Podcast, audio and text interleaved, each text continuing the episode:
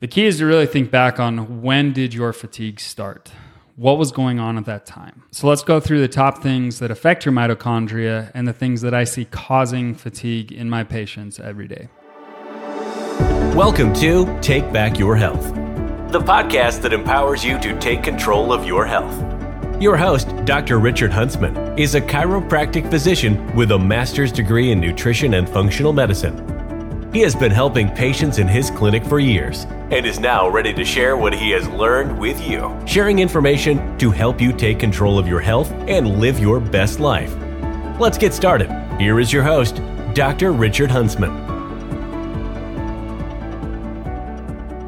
Welcome back to Take Back Your Health, a podcast that empowers you to take control of your health and well being naturally. I am your host, Dr. Richard Huntsman, a chiropractic physician and functional medicine practitioner.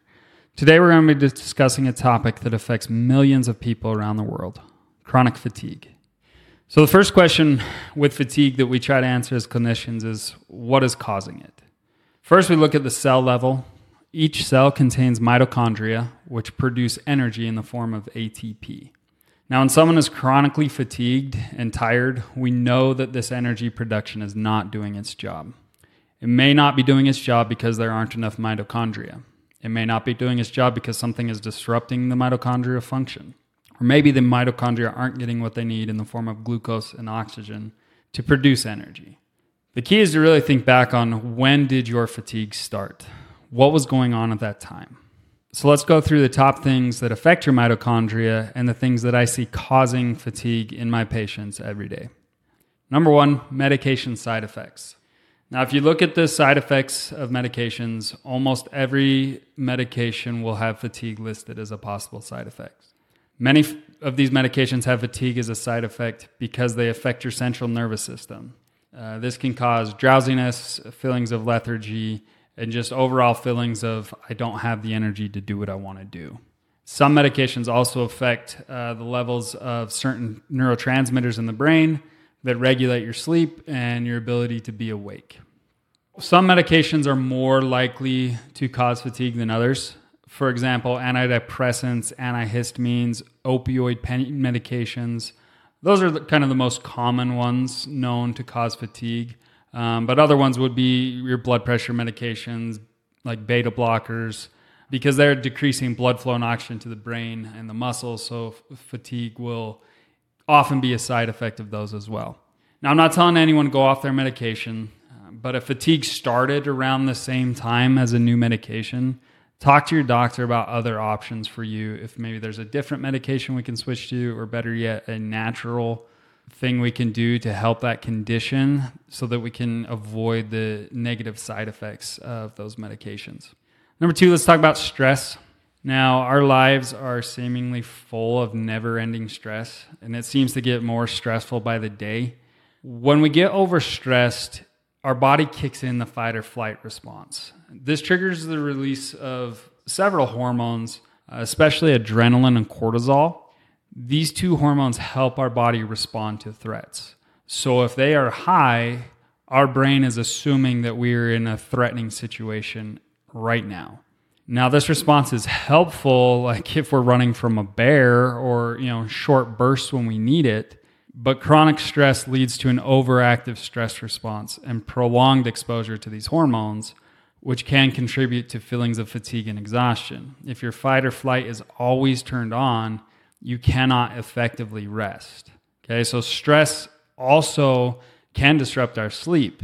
And when we're stressed, our body's in that state of heightened stimulation it makes it difficult to relax. It makes it difficult to calm our brains down at night to get those thoughts stopped so that we can fall asleep and stay asleep. Chronic stress is one of the leading causes of insomnia. People that can't fall asleep and people who are waking up every hour throughout the night, often it's stress.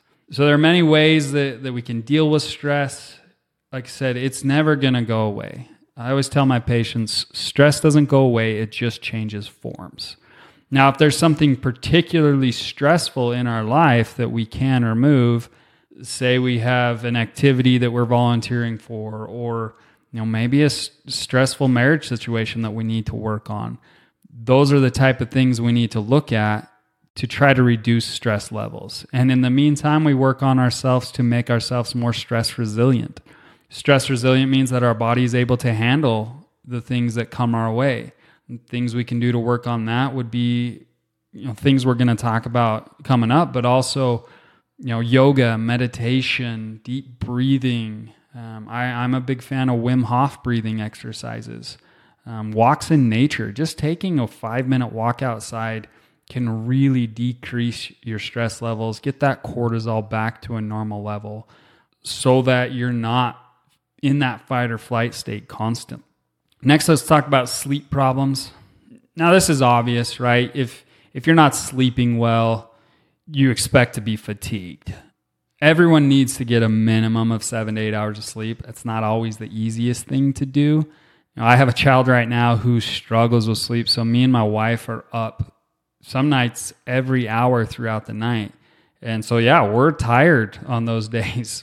I feel like I need a nap often during my lunch. I'll try to sneak in a 20, 30 minute nap just to try to get through the day. Um, there's even times where I will have to rely on some caffeine. Uh, I try not to use it too often, but sometimes that's what you got to do. Uh, many people struggle to fall asleep, many people struggle to stay asleep. Now, in the future, I'll probably do a, whole episode on sleep. If that's something you'd like me to do, let me know. Uh, but here are a few key things you can look at to start fixing your sleep. First thing I want to talk about with sleep is blood sugar. Now, this isn't one that gets talked about a lot, but it's one that I see very, very commonly. Oftentimes, when people are waking up in the middle of the night, it's because their blood sugar is dropping. When your blood sugar gets too low, your fight or flight gets stimulated and you produce that adrenaline and cortisol again. So these are the type of people that are waking up, you know, they wake up bolt upright in the middle of the night or they wake up and their heart is racing and they kind of feel like they're in a panic. That's that adrenaline kicking in. The the brain is basically saying, "I'm going into a coma. I need to st- wake up so that doesn't happen." The nice part with this is there's a simple way that, that I use with people to test it what you can do is eat just a little little bit of something with fat in it right before bed you know within 30 minutes of trying to go to sleep. Now that you know i often tell patients to you know use almond butter peanut butter if they tolerate it cheese if they tolerate it something like that. You can even just use a little protein um, a little piece of chicken or you know something along those lines. Now what that's going to do is if your blood sugar is dropping if that's the problem that fat or protein will help stabilize your blood sugar through the night so that you can stay asleep and not have these moments of panic in your brain and it thinking that you need to wake up. Um, I've had many people fix their sleep issues just by adding in just a little bit of, of fat uh, right before bed. Coconut oil is one that a lot of people use. You just take a tablespoon of it right before bed, and it works really well. So if, if blood sugar is the cause, that's where I would start um, if, if you're the type that's waking up kind of in a panic or your heart racing in the middle of the night. The other thing to look at with sleep is magnesium deficiency. Magnesium plays a key role in the parasympathetic nervous system, which is the opposite of fight or flight. It controls our rest and our digest and helps the body to relax and prepare for sleep. Now, magnesium also helps regulate our sleep wake cycle through its effects on melatonin. Melatonin is the hormone that helps put us to sleep. Now, having too little magnesium can make it really hard to relax at night when you're trying to go to sleep. Uh, it also can impact how restful our sleep is. So if you're waking up, you know, feeling tired, even when you got like eight or nine hours of sleep, and you're just like, man, why am I still so tired? It could be that you're magnesium deficient. So a lot of people will take magnesium at night and notice a big improvement on sleep.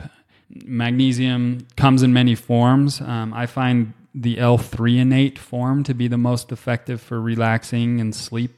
It is a little more expensive than the others. I have some people who respond really well to citrate or gluconate. And I, I tend to use a blended form of magnesium, but just starting with you know a little bit, 150 to maybe 300 milligrams at night, and see if that improves your sleep. If it does, you you know you may need to be getting some more magnesium, and there's there's other things that can decrease magnesium, um, inflammation, and, and too much sugar, things like that. But magnesium is an easy one to try. the The real only real risk of, of taking too much magnesium is it might give you some diarrhea. So so watch for that. And if it is, just back off a little on your dose. Now the last thing on sleep is is the simplest but often the most ignored is give yourself enough time to get the amount of sleep you need. You know, that episode on Netflix, it'll still be there tomorrow. Just because it's the weekend, don't stay up super late you know, if you don't have the time to sleep in the next day. You know, I I never have time to sleep in. I've got four children and they wake up early. My kids are pretty much all early risers. So I know if I stay up past midnight, I'm only going to get about 5 or 6 hours of sleep because my kids are going to be awake. So I try as best I can to make sure I'm in bed no later than 11, so I give myself that 7 hours it really does help to keep a consistent sleep pattern. So try as best you can to not let things slip on the weekends and just keep that same same time to bed, same time up every morning and it'll really help your sleep. The next thing I want to talk about uh, with regards to fatigue is insulin resistance. Now, insulin resistance is getting more and more heard about, which I am glad because it is one of the fastest growing conditions in the world and it is not talked about enough. Um, it's also called prediabetes. So if you've been told you have prediabetes, if you have diabetes, type 2 diabetes, then you have insulin resistance. Now, insulin resistance occurs when you're overeating processed junk carbohydrates, you know, pasta, bread, chips, sugar, etc. These foods raise your blood sugar rapidly. Insulin is then produced to tell the body where the sugar should go in the case of an overfed body, which most of us are, the sugar is stored as fat. First, it goes in the liver, but once the liver's full, it's deposited throughout the body, often on the belly for men, um, on the belly and hips, more often for women. Now, when our insulin levels are high for too long, your body can't get the glucose into the cells effectively for the mitochondria to produce fuel. So, this leads to fatigue. Your body will produce more and more insulin to try to get the blood sugar down, and you'll have higher and higher insulin levels. Meanwhile, it's getting harder and harder for your mitochondria to do their job. Insulin resistance has been tied to most chronic f- diseases, not just fatigue. It's been tied to heart disease, strokes, cancer, you name it, insulin resistance has probably been tied to it. So, this is a crucial thing. It's something I check with all of my patients to see if this is something they're dealing with.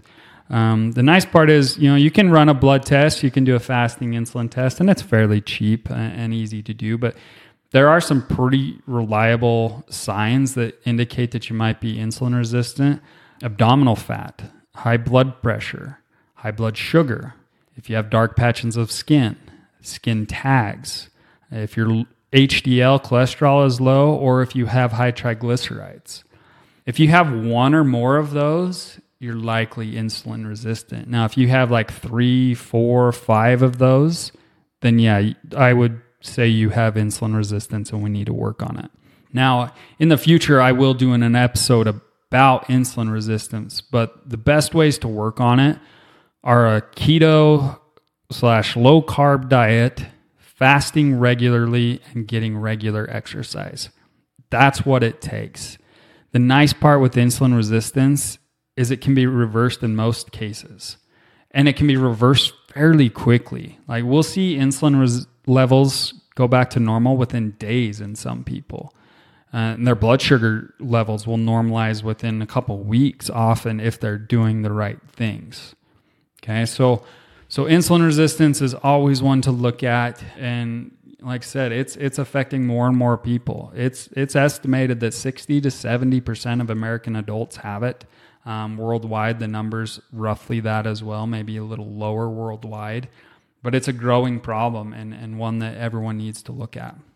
Quickly, let's talk about thyroid. Now, thyroid is a whole can of worms. We could talk about it for days but it is the one that is most commonly known uh, when people are dealing with fatigue. They always think, oh, I need to have my thyroid checked, which isn't wrong. Um, thyroid hormones are needed for our metabolism, which you know is our ability for those mitochondria to produce energy. So if your thyroid hormones are low, Now, it can just be a case of needing some iodine or selenium or some of the other nutrients that the thyroid needs. It could be that your pituitary is not stimulating the thyroid well enough, uh, and that'll often happen because of inflammation or, again, nutrient deficiencies. But most cases, if it's truly hypothyroid, are autoimmune. Uh, they're a condition called Hashimoto's. Now, autoimmune conditions like Hashimoto's are driven by inflammation. So, the remedy to managing this is to manage inflammation. You do this by eliminating inflammatory foods, first of all, grains, sugar, dairy for some people. Uh, some vegetables for certain people will cause problems. Nightshades are commonly known. You know, your potatoes and tomatoes, peppers, things like that. They have a, a chemical in them called solanine, which which can be triggering for autoimmune patients. Um, so we want to reduce those things in our diet to get that inflammation going down, and we can supplement with with herbs and, and vitamins and nutrients that help with inflammation. Like vitamin D is really good at helping autoimmunity. Magnesium. Uh, there's a whole list of others depending on what autoimmunity we're dealing with. But if your thyroid is low, make sure you get checked for Hashimoto's. A lot of time doctors don't check it. It is a simple, easy blood test that is fairly inexpensive. And, you know, if you have Hashimoto's, it kind of changes the picture of how we're going to treat your thyroid. Hashimoto's hypothyroidism is not a thyroid disease. It's an autoimmune disease that attacks the thyroid. So we need to take the burden off of the immune system so that it's not in attack mode. So, speaking about the immune system, let's talk about stealth infections. This is one that I commonly see. Um, now, what are stealth infections? Stealth infections are a type of chronic infection that can last in the body for long periods of time, and often they won't have any obvious symptoms. They're difficult to diagnose because they may not show up on lab tests, and they can mimic many, many other conditions. So, examples of stealth infections, some you will have heard of, would be like Lyme disease, Epstein Barr virus, or mono. Strep is one that is not talked about enough, especially in children. Mycoplasma. Now, mycoplasma is a bacteria that primarily causes respiratory infections. I often see it causing rashes in people as well. And it has been linked to chronic fatigue syndrome, fibromyalgia, rheumatoid, a whole host of things. Um, and then also, candida overgrowth can be a big cause of fatigue and brain fog, of course, especially in women.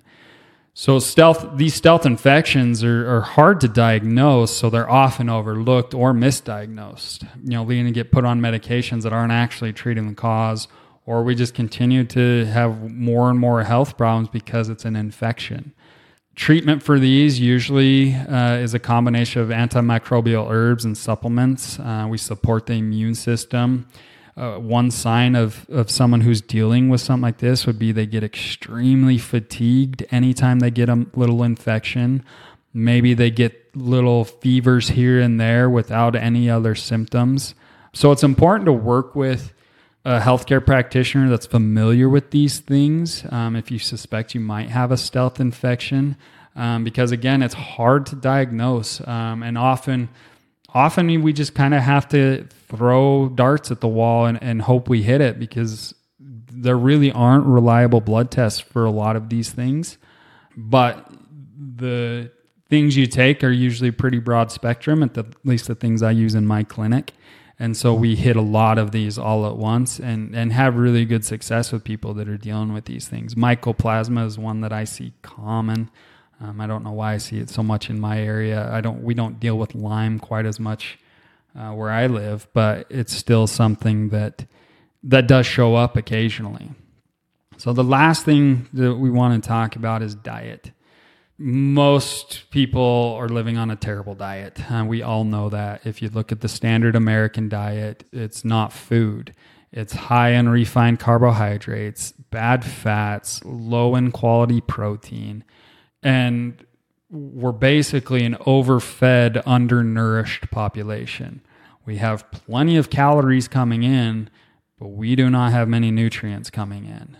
Most of those foods that you, you know, quote unquote foods that you see at the grocery store, it's not food. It's edible and often tastes really good, but the body barely even recognizes it. The body does not know what to do with a can of soda. That is straight sugar that is toxic to the liver, right? The body doesn't know what to do with a bag of Doritos. That's not food. It doesn't have good nutrients and it's just straight carbohydrates, raising our blood sugar, affecting our insulin levels, and affecting pretty much everything we've talked about so far. So many of the issues we've talked about up to this point can be fixed simply by eating better. And eating better doesn't have to be difficult, it doesn't have to be expensive. If we're not filling ourselves with junk food and we're just eating some good protein, getting moderate amounts of healthy fats such as butter, olive oil, coconut oil, things like that, and we reduce our carbs and just mainly get them from fruits and vegetables, you can fix most chronic diseases. Many, many of them are inflammatory based, autoimmune based, and the best way to work on those is hey, let's start with the diet. Let's make sure we're giving our body what it needs to make the things it needs to make and to perform its functions how it's supposed to. So, as you can see, fatigue can be caused by a whole range of issues. And we only scratch the surface today of just the, the things I tend to see most common in my clinic. So, if you're dealing with chronic fatigue, here are the first steps I would take. First would be to look at your medications. If you suspect one of them is the cause, talk to your doctor about possible alternatives. Next, I'd focus on your stress levels. Do what you can to decrease stress in your life. Use those techniques like yoga, meditation, breathe, deep breathing exercise, spend time in nature, help your body deal with the stress that it's going to have. Okay, third, focus on getting the best sleep possible. Sleep in a dark, cool room. Give yourself plenty of time each night to get seven to eight hours of sleep. Uh, take magnesium if if you feel like you need it. Like I said, I prefer the L-threonate form for sleep.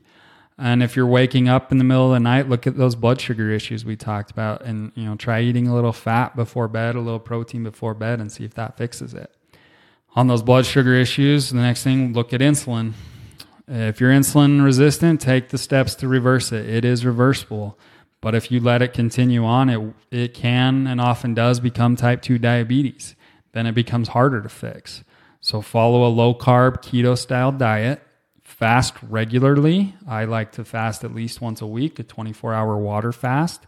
Uh, every month or two, I try to do a 72 hour fast. Not ever, not everyone needs to do that.